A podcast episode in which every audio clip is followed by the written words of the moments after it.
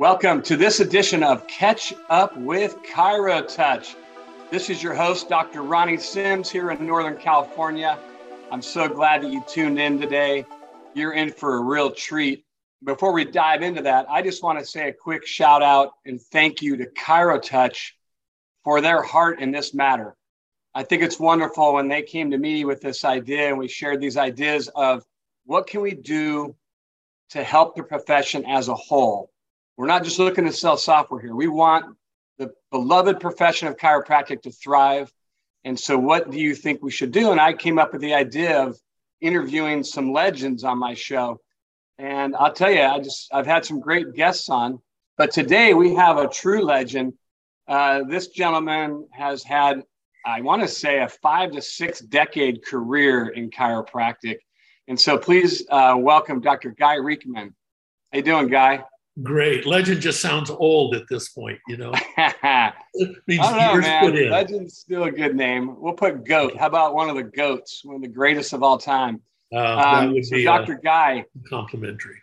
Yeah, you know, I I I've met you a couple times, but it was in a bigger room, and was always so impressed by your um, your humility, because I know you've had a great career, but you have a spirit of humility about you and you are a great leader. You've proven that on many different fronts.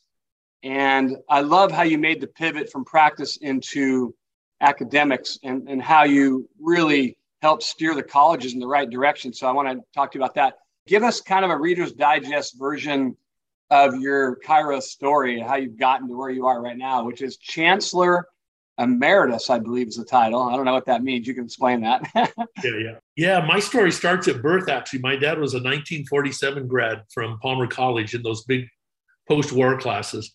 And my dad was an amazing guy. It took me a long time to figure it out. Uh, you mentioned humility before. I hope I got that, if I have any, got it from him. He was this uh, kind, sweet, gentle guy. Um, at his funeral, I made the comment I'd never heard anyone say anything bad about my dad. And someone came up to me that had known my dad his entire lifetime and said, uh, The reason is your dad never said anything bad about anyone else. Wow. But he was also a really powerful chiropractor. I found out after he died, Joseph Keating came up to me, the guy who did was a chiropractic historian for so many decades.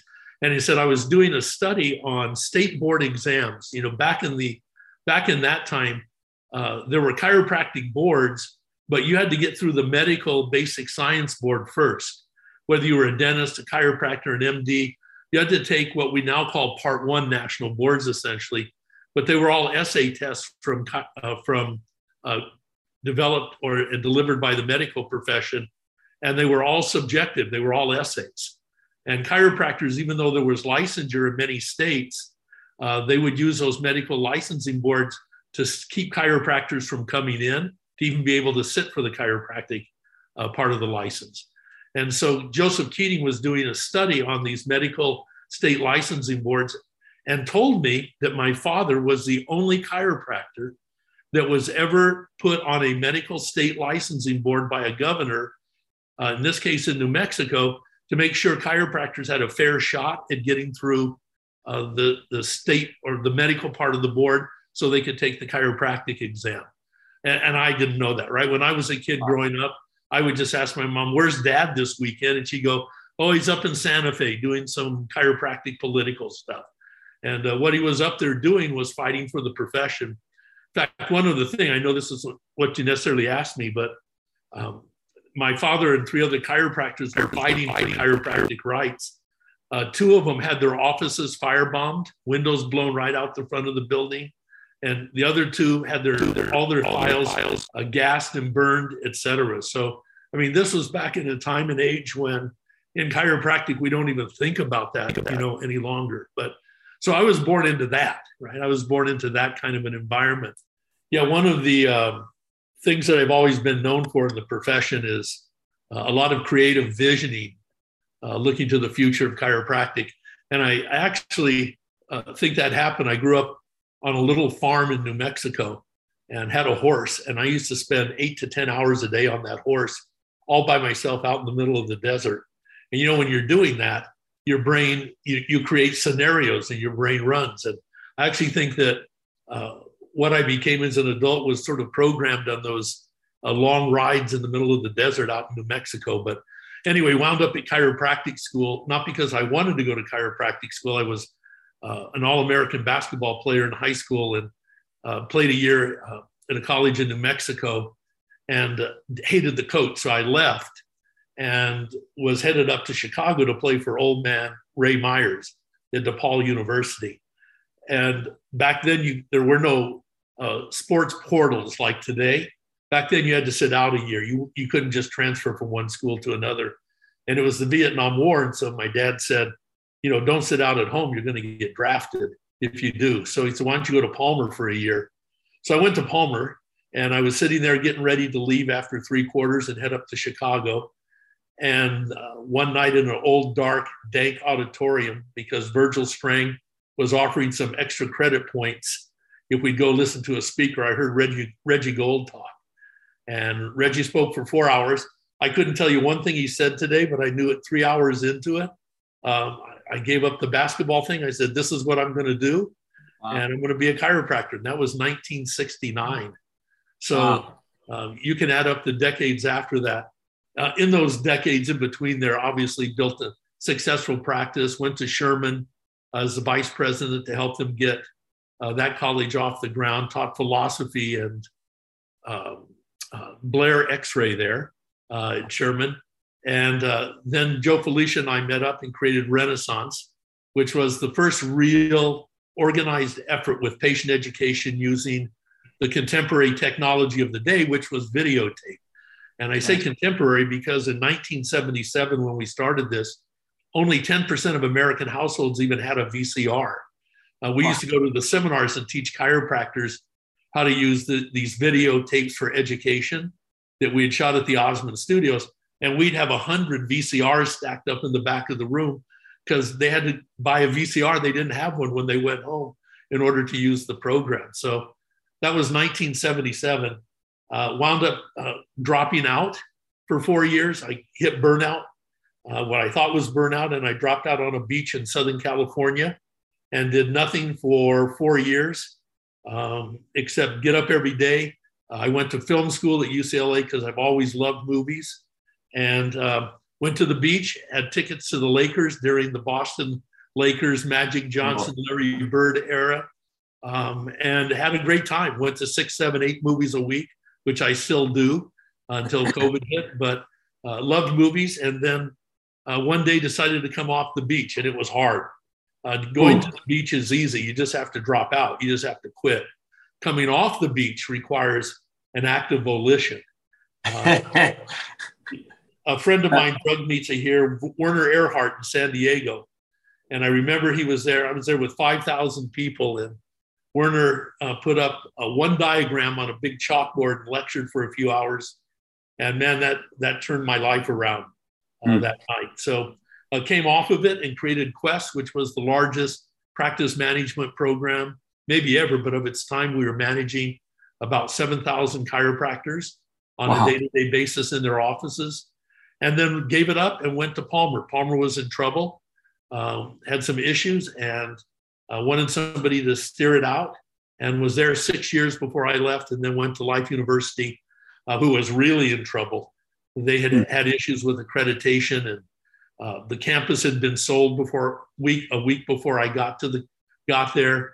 And it's just a remarkable story of life coming back and becoming the, not only the largest chiropractic college in the world, but also becoming a really unique university uh, that's known throughout the world for its programs and things like positive psychology, uh, all sorts of issues. So, or various uh, programs. It's it's programs that it's doing in uh, the prison system uh, with education, et cetera. So, really innovative stuff that we're really proud of that we got done at Life University. And now I'm back to my roots, which is an entrepreneur.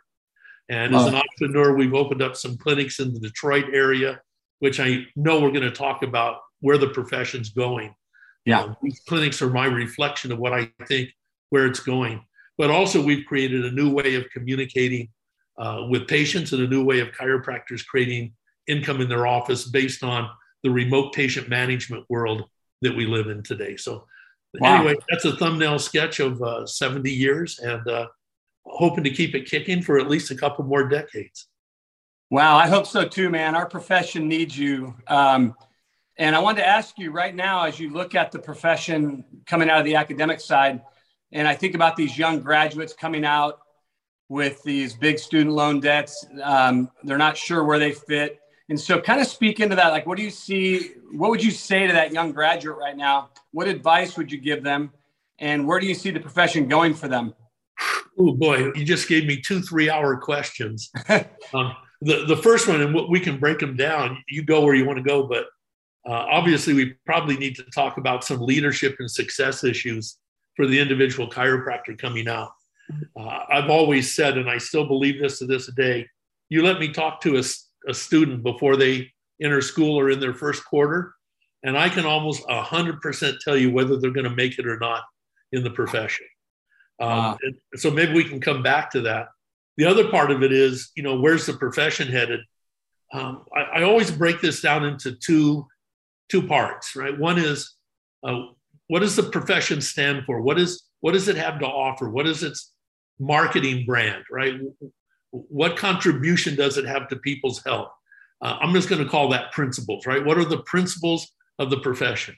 In my opinion, the principles of the profession have not changed since the beginning of the profession. Uh, if I could be oversimplified, you know, it starts off with the belief that's different than medicine, uh, what we call a vital vitalism in philosophy today.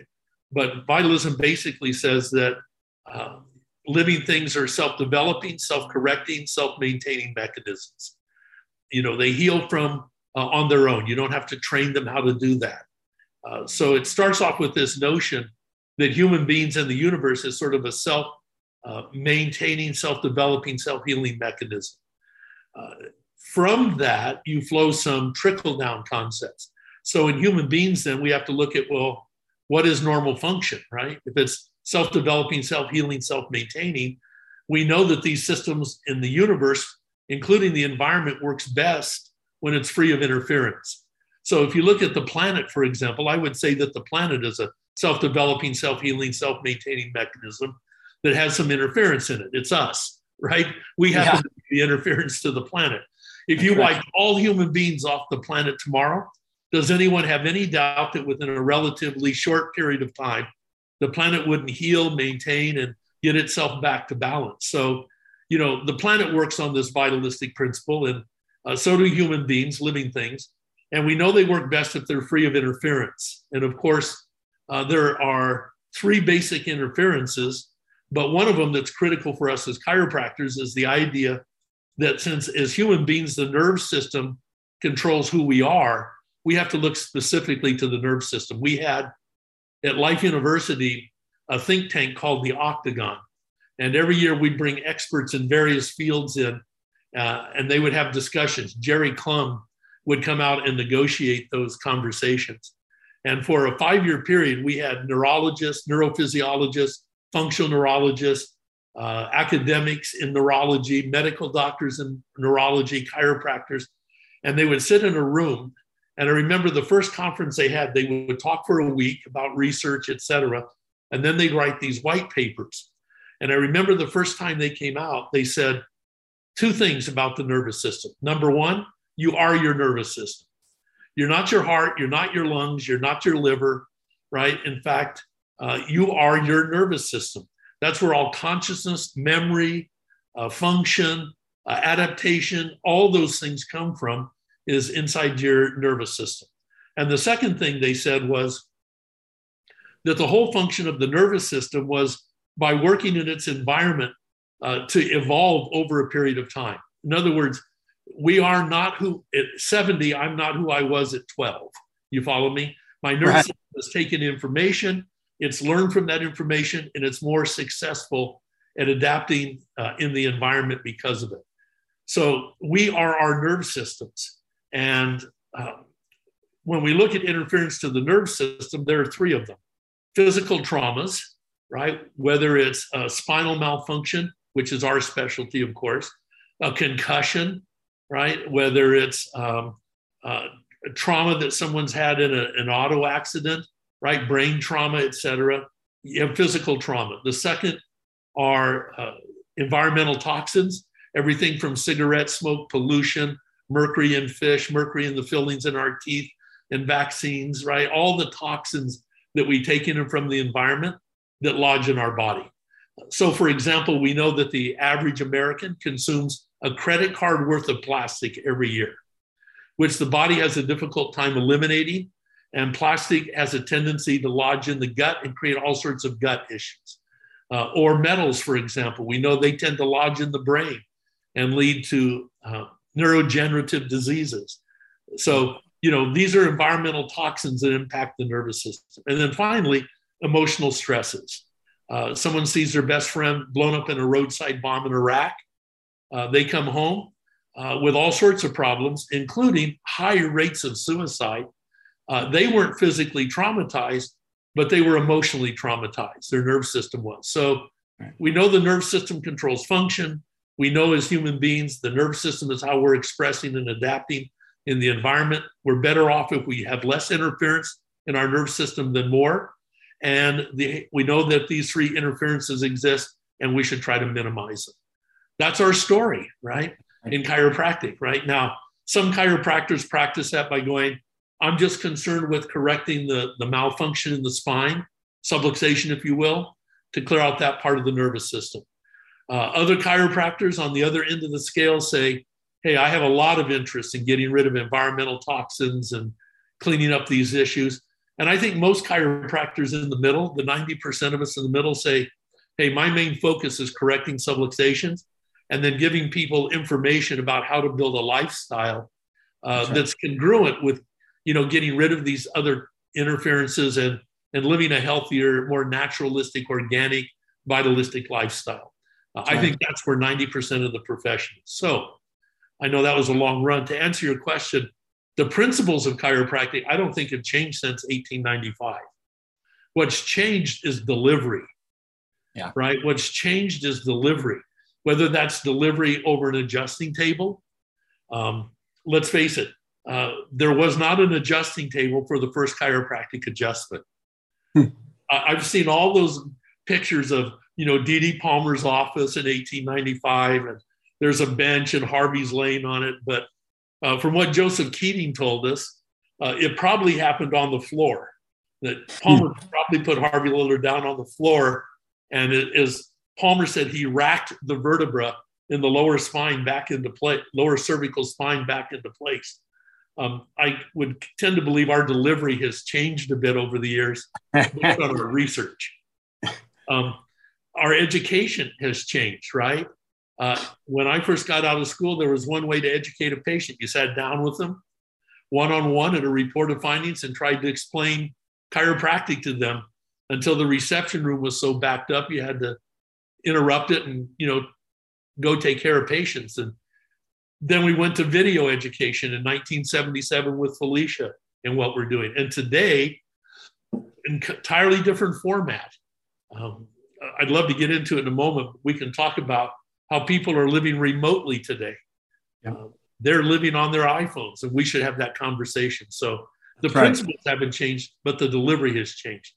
Hmm. But I think, just to wrap this up, I think the biggest change in the last 10 to 20 years in our profession has been a reorientation and focus on the impact of chiropractic on the nerve system. Mm-hmm. We've always said that chiropractic simplistically is about spinal function and its impact on the nerve system. But what's happened in research today from you know medicine to chiropractic is this huge exploration about the brain and neuroplasticity mm-hmm. and um, how we function and how we heal and how we uh, deal with uh, neurological degenerative diseases and i hmm. mean the, the issue today is absolutely in the world of research nerve system information and what we're finding out is that chiropractic may be less about racking bones and more about our impact on the nerve system.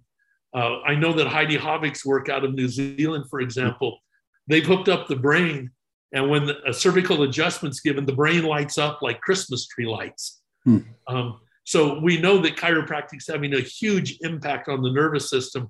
And I think the future uh, for us is really uh, owning and taking control of this issue in the nervous system uh, at that's, the forefront. No, that's wonderful. And I, you know, I think uh, the word racking the vertebrae back into place is probably not uh, appropriate in the modern ROF. But hearing you talk, I love the the transition we're making as a profession. Um, are we ready for that? And are the students coming out? Is it still the same old? I'm going to go hang my own shingle kind of thing, or do you think the profession's evolving like other businesses where you go through your um, find out your strengths and your weaknesses, figure out what my personality type is? Yeah. You know, I know some guys, some guys and gals come out and they're more equipped to be a caregiver. They're not an entrepreneurial spirit like you and I. Right. They're yeah. not. They're not um, built to build a business. So, uh, is there something in school now where the students are are starting to discover that stuff so that we? I just feel like chiropractors should be together more. That's just my thought. I have five associates. I want to have more. I just feel like we thrive better in a tribe like that. What are your thoughts on that? Yeah, I would I would agree totally with you. Two points on that. One is when uh, I got to life. One of the things we did after we reestablished and stabilized the school and it was growing was we looked at our curriculum and we added up all the hours that were spent on bones, right? Spinal yeah. bones, right? And then all the hours that were spent on the nerve system. And it was so disproportionate to bones. It's no mm-hmm. wonder that our profession and the chiropractors graduating have a uh, bad back kind of consciousness, you know, versus a neurological consciousness. And wow. so we made a commitment at life uh, to, to readjust that balance. So literally, um, we had more, and I think this is probably still true, we had more um, people who had been diplomates in functional neurology teaching neurology classes than all the other chiropractic schools combined. Um, awesome. yeah. Right? Or it was at least close. And the second thing is we made a commitment that we would teach neurology in the classroom to a diplomate level. Now, not necessarily the application of that, you know, through a functional neurology center, but the understanding of the nerve system. So the kids getting out of school today have an understanding of the nerve system that is so far beyond mine. And when I hmm. graduated in 1972, um, that it's incredible. So I, I think that. they have those resources. But to your point, uh, in the old days, it was single doc hanging up a shingle, you had to be an entrepreneur, you had to battle marketing and branding and all, those kinds of issues. Uh, I sit on a board right now um, called Vistria out of Chicago. Uh, it's a group of venture capitalists uh, that are working with a group called Chiro One. Yep. And um, they have 100, about 150 clinics, they're going to 400. Um, and they are the perfect example of taking chiropractors coming out of school and setting them up in practice and saying, you take care of the patients. Right? You, you take care of them Monday through Thursday. You educate them. We'll do all the work around it, which is staff and driving patients to your practice, uh, keeping track of the money, the statistics, all those kinds of things. So I think we're seeing that in the profession. My daughter and son in law uh, have about 100 offices uh, called 100% Chiropractic. They go out and skim off the cream of the crop out of each school the entrepreneurs and set them up in practices. The other end of the scale is like Chiro One that says, hey, we'll take people that don't want to be entrepreneurs, that don't want to do this, give them a great living in chiropractic, uh, and let turn them loose to provide outrageous care, and we'll handle all the other stuff for them. So I think that's happened more and more in chiropractic. Oh, I love hearing that. And it really encourages me because I've always felt that's the future is that we need to bond together and play to our strengths. And and you know what you're saying there is these companies are helping fill, fulfill those weaknesses that you might have, so that you can play to your strengths and be your best. And you know, be a, some some guys come out, they're entrepreneurial spirits, they're going to start their own practice. That's just going to happen. But I love what you're saying now is that I think the future of chiropractic is working in teams, working in a legitimate business where you don't have the stress of running the day to day. The other part of that, if you don't mind me interrupting, the other part oh, of that is specialization in chiropractic. You yes. know, in medicine, you walk into a hospital, you know, because you have an earache, and all of a sudden they've got people, they can refer you to all sorts of specialists in that structure.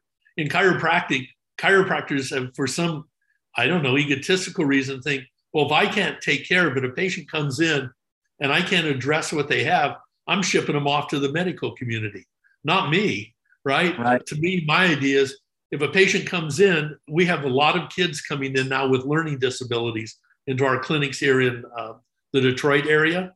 Mm-hmm. And the first thing we do is we examine them, of course, chiropractically. We then have a functional neurologist that we can send them to that starts checking their reading levels and how their brain is working, how their eyes are working, right, to include along with chiropractic. And um, uh, we also have someone around here that practices uh, pediatric chiropractic. So, you know, instead of referring them off to the medical community, we refer them to other places, right? Wonderful. Uh, including, I took my dogs in this weekend uh, for two chiropractors uh, who take care of animals, right? So, you know, I, I think that this specialization in chiropractic is great. No chiropractor can be everything to every patient. For example, I, I hated taking care of PI patients. So mm-hmm. I had a chiropractor I referred them to. He hated taking care of families because kids would come in and eat his plants, you know? and, and I love that. So we referred back and forth to each other frequently. And I think that's also about our profession growing up. Yeah, I feel like that's always been a bit of an Achilles heel where we tend to circle the wagons inward and shoot at each other. And yeah. I think it's so beautiful. I have a couple uh, situations very similar to that where we refer out regularly. Now, some people like myself are building teams that have specialties on that same team too. So I think uh, chiropractic is growing up, like you said. So now as we pivot and you know, you and I both grew up in an era where technology, you talk VHS, uh, earlier offline, we're talking about how you used to print your emails. Um, yes. Anyway, you, you and I become our parents. But as we look at this, uh, the future and technology, give me a glimpse into the future of chiropractic, especially with the remote workforce now and yeah. all these different uh, resets we've gone through. Well, let me give you three points, right? This is my new interest over the last five years. Um, people, because of these things, right, because of our iPhones, people are living remote lives. Let me tell you what I did yesterday, just so you know, right? Um, I got online and bought uh, return tickets to Puerto Rico, where I live half the year. Um, I needed uh, to get some uh, stuff before I went down there. Uh, so I got on Amazon and I ordered four, four or five things. I also am getting ready to go on a great golf trip with some friends and I needed some new shorts and golf shirts uh, mm-hmm. and balls, right? And a glove. Well, those are different places that you go to to get the clothing versus the balls versus the clubs. Um, right. I wanted to set, I set up dinner reservations for Friday and Saturday night, right? And a n- number of other things. If I would have had to go and do all those things, I would have been spending two days running around the stores all over the place. Instead, I got all that done in half an hour in the 30 minutes laying in bed at 10:30 at night, waiting for Erica to get the kids down. Right? Uh, I got online and I ordered all that stuff. Amazon's the ultimate example of that. Right? Yep. yep. Uh, and stuff has been being delivered to my front doorstep all morning long uh, this morning. Right? We're living remote lives of management, and people are doing that not just in bed at night before they go to sleep. They're ordering groceries while they're standing on the uh, uh, their kids' soccer field, watching you know their young kids play soccer. They're ordering dinner that they're going to pick up on the way home. They're uh, on Whole Foods. Whole Foods is delivering the groceries to their front doorstep, um, and we see this everywhere. Carvana uh, has no showrooms, right? It's that yeah. you see them in these big cities, these glass cylinders that are eight stories high, like a vending machine with cars stacked up. Uh, I had a friend a year and a ago. We were watching the NBA Finals, he ordered a car at halftime and it got delivered. He drove it for a week and decided whether he wanted it or not. Uh, so, you know, we're seeing the American Banking Association, for example, says by the year 2034, which is not far away, 2034, there will not be one single branch bank left in the United States. They'll have their big headquarters downtown where they're doing administrative stuff, but everything else is going to be done online, which most of it is today anyway. So people are living remote lives of remote management. Medicine has been into this for a while. So, for example, a couple sort of scary statistics. Um, 75% of hospitals in the United States already have an app that they're using for remote patient management. And 50% of the patients that go through the hospital are signed up into these programs. Uh, White Plains, New York, uh, White Plains Hospital in New York, for example, has a program, it's typical, called Hospital at Home. 50% of the people that go through White Plains Hospital are signed up in this app so that the medical community is now in our patients' living rooms, bedrooms, etc., and they're communicating information to them, research, data, uh, healthcare advice, all those kinds of things. We are so late to the show. Mm. This one's even more telling 20% of all cell phone users in the United States, which is basically everybody in the United States that's older than eight has a cell phone, right? So 20% of all cell phone users in the United States already have an app that their doctor has given to them that the doctor is using to manage their health care. So, you know, they might have a patch to measure their insulin levels so the doctor can get those readings twice a day, manage their health care, their diabetes remotely, et cetera, et cetera. 20% of the people in the United States, one out of five, is already having their health care managed by a doctor through some type of remote app. And just to give you an idea of how widespread this is, and this is not a blip on the screen, one small aspect of remote health management is uh, telehealth, right? It's one yep. small piece of it, but it's reflective. In um, 2016, there were, excuse me, I take that back. In 2008 17, there were um, 350,000 televisits to MDs. Hmm. Last year, there were 1 billion. One out of every five visits to a medical doctor last year were televisits. One out of every five.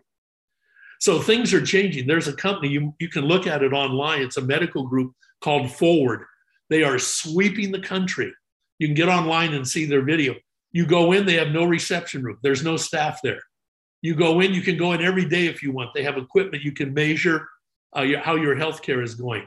The consultations are done remotely uh, for the most part. And they're the way they have it set up it's a, a program where you pay a monthly fee and it covers all of your healthcare rather than a per visit kind of fee. I mean things are changing quickly in healthcare. And chiropractors we've got to get this wrapped around us or we're going to be left in the dust.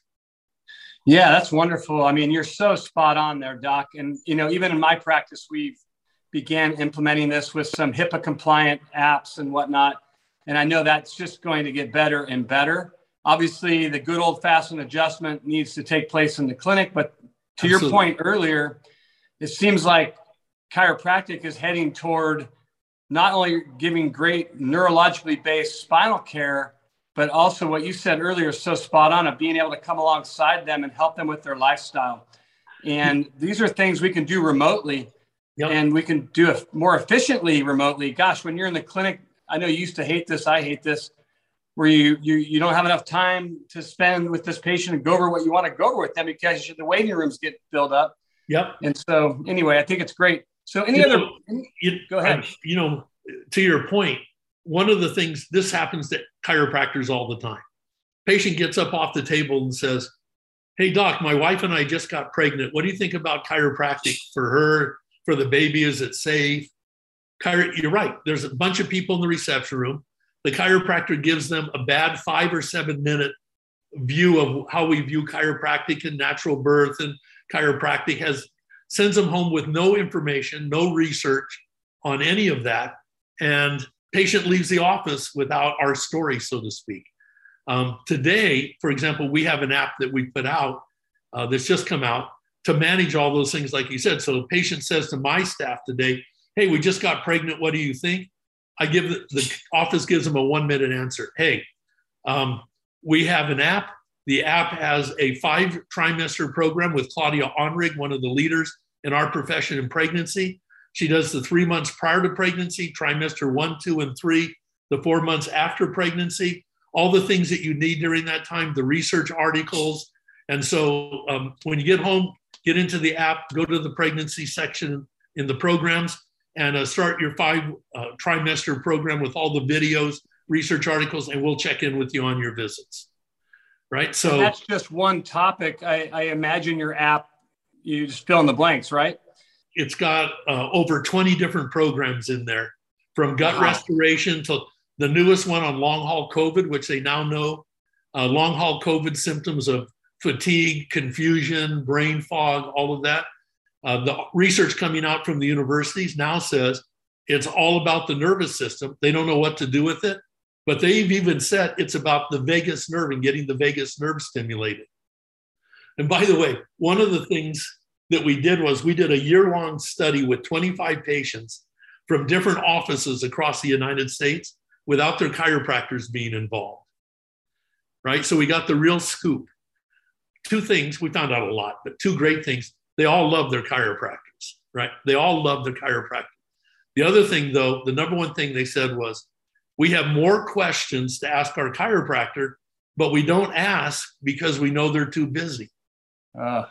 Right. And so we said, well, then, well, where, where are you going to get your answers? And they here were the two, here were the two big answers: WebMD and Google. Right. So when they go there, what are they getting? They're getting medical advice, they're getting Google, they're getting Dr. Bill Gates, you know, uh, and his views on the world and health share. Right? That's right. And so we're literally sending them by not answering their questions to That's places right. that are going to contradict what we're trying to teach them in our chiropractic office. We got to change this. No, I agree, and that's a brilliant uh, plan. I really like that. And so I know we, you and I could talk all day, and I have very personal interest in what you're saying. So uh-huh. You and I are going to talk offline more, but um, just kind of some final final parting words to the profession because th- just so you know this is going to go out to all of chiropractic not just newbies so just some sure. some parting words as we close this up you know if i were to say two or three critical things that we need to look at as a profession is one is we you know and we talked although we didn't get into it about what students need to be successful when they get out they really need to be grounded in our pr- principles they need to own those, right? They need to own those principles. I'm always amazed. We got to watch sort of a microcosm of what's been going on for, for decades and decades when COVID hit. And at the beginning of COVID, I know myself and my other chiropractic friends, while the world was going insane with masks and fear and you know multiple vaccination levels, we laid out the first the first month that this happened, we go, here's what's going to happen. When it all gets settled out, here's what's going to happen. We said, number one, they're going to find out that self immunity is better than the vaccines, and they have. They found out that if you've had COVID, your immunity is two and a half times stronger and lasts longer than the temporary vaccines uh, with COVID. We said everybody's going to get COVID. There's no way to protect us. And it's true, right. everybody's going to get COVID along the way, right? We yeah. said that mask and distancing was, for the most part, except in certain unique circumstances, sort of ridiculous, right? And yet we still see that they're taking kids who are the least vulnerable, have the least likelihood of getting it, the least likelihood of having uh, adverse effects from getting COVID. And there's these school systems still trying to mask and uh, do social distancing in schools even though John Hopkins came out with their research and said that that had absolutely almost nothing to do uh, with protecting us from COVID, and in fact, may have created a problem.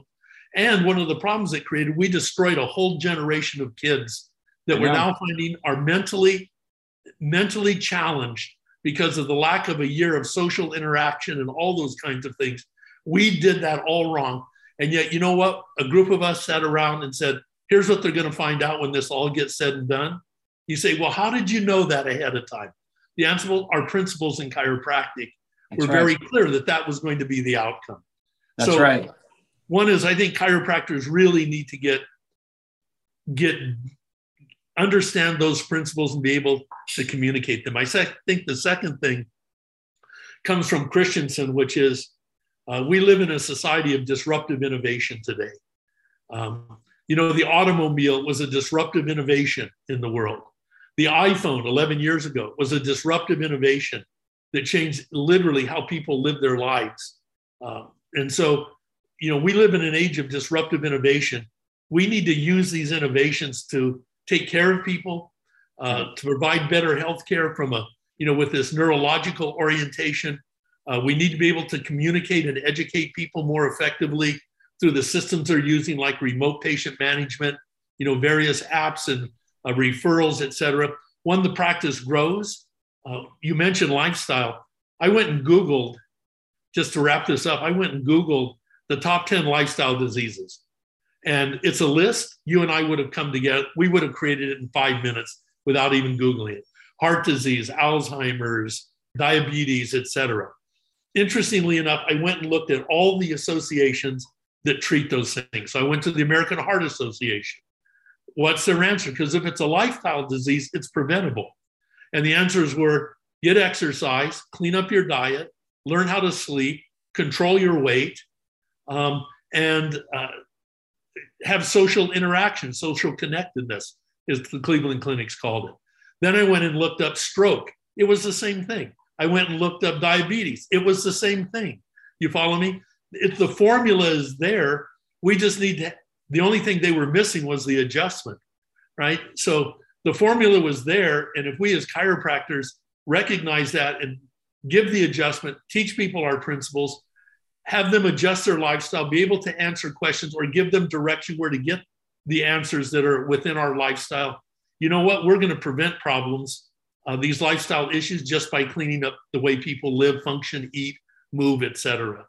And uh, I think that makes chiropractic on an entirely different level in a person's life when they see chiropractors not as a back doctor or a neck doctor when you have a pain, they see them as part of their neurological and their brain health and they see them as part of uh, lifestyle management. They see them as way of preventing problems.